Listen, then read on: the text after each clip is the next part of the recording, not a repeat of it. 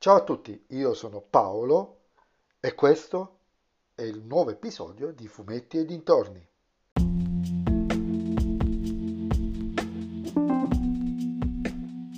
In questo episodio del podcast vi parlerò del trittico di numeri, supereroi delle leggende DC 17, 18 e 19, contenente il ciclo Green Lantern Green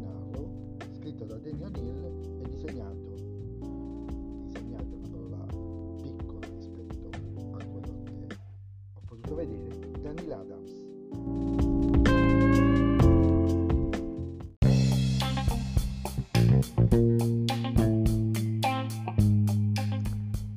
Eh, lo so che genericamente io vi ho sempre recensito, parlato più che recensito dei singoli volumi, ma a causa di una copia non arrivata alla prima, questi volumi sono stato pressoché costretto, fra virgolette, a raggrupparli in un unico podcast.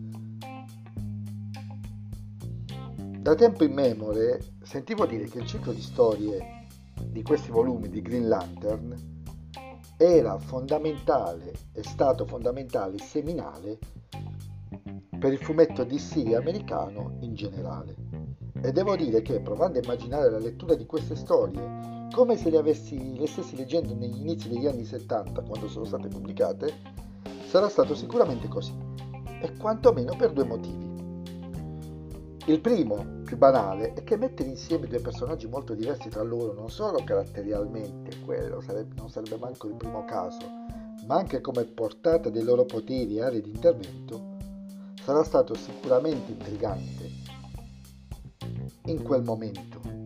Uno, Green Lantern è un poliziotto cosmico in grado di fare qualsivoglia cosa col suo anello serio e posato.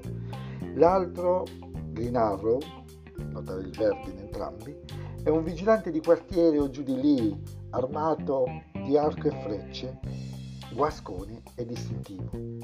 Insomma, è come se Marvel facessero una serie con Silver Surfer e Punisher. Ehi, se esce questa serie voglio le royalty. Eh? Il secondo motivo, più complesso, è lo strumento narrativo per cui i due incrociano le loro vite per una dozzina di numeri. Tutto inizia con Lanterna Verde che si fa fregare dalle apparenze, per cui una persona vestita, vestita a modo è una persona per bene. Non andrà proprio così e da qui inizia, almeno per metà abbondante degli episodi del ciclo, un viaggio, il viaggio dei due per l'America, alla ricerca delle contraddizioni del paese delle opportunità.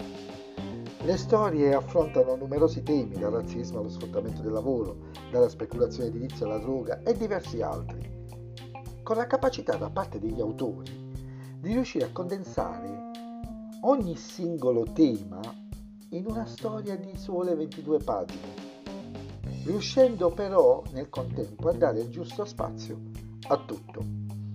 Cosa sinceramente rara oggi che mediamente usano 6 albi per far uscire una storia comprensibile.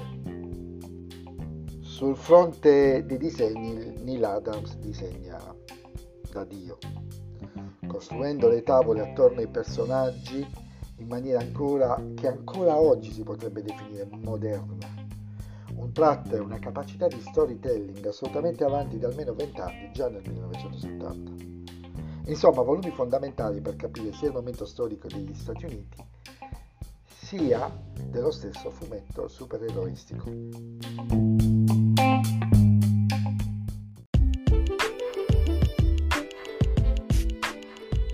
E anche questo episodio è terminato, ci sentiamo nel prossimo episodio del podcast e vi ricordo di venirmi a seguire su Instagram su fumetti.e.dintorni per poter interagire e se vi piace il mio podcast consigliatelo ai vostri amici, se non vi piace il mio podcast consigliatelo a chi non sopportate. Ciao a tutti!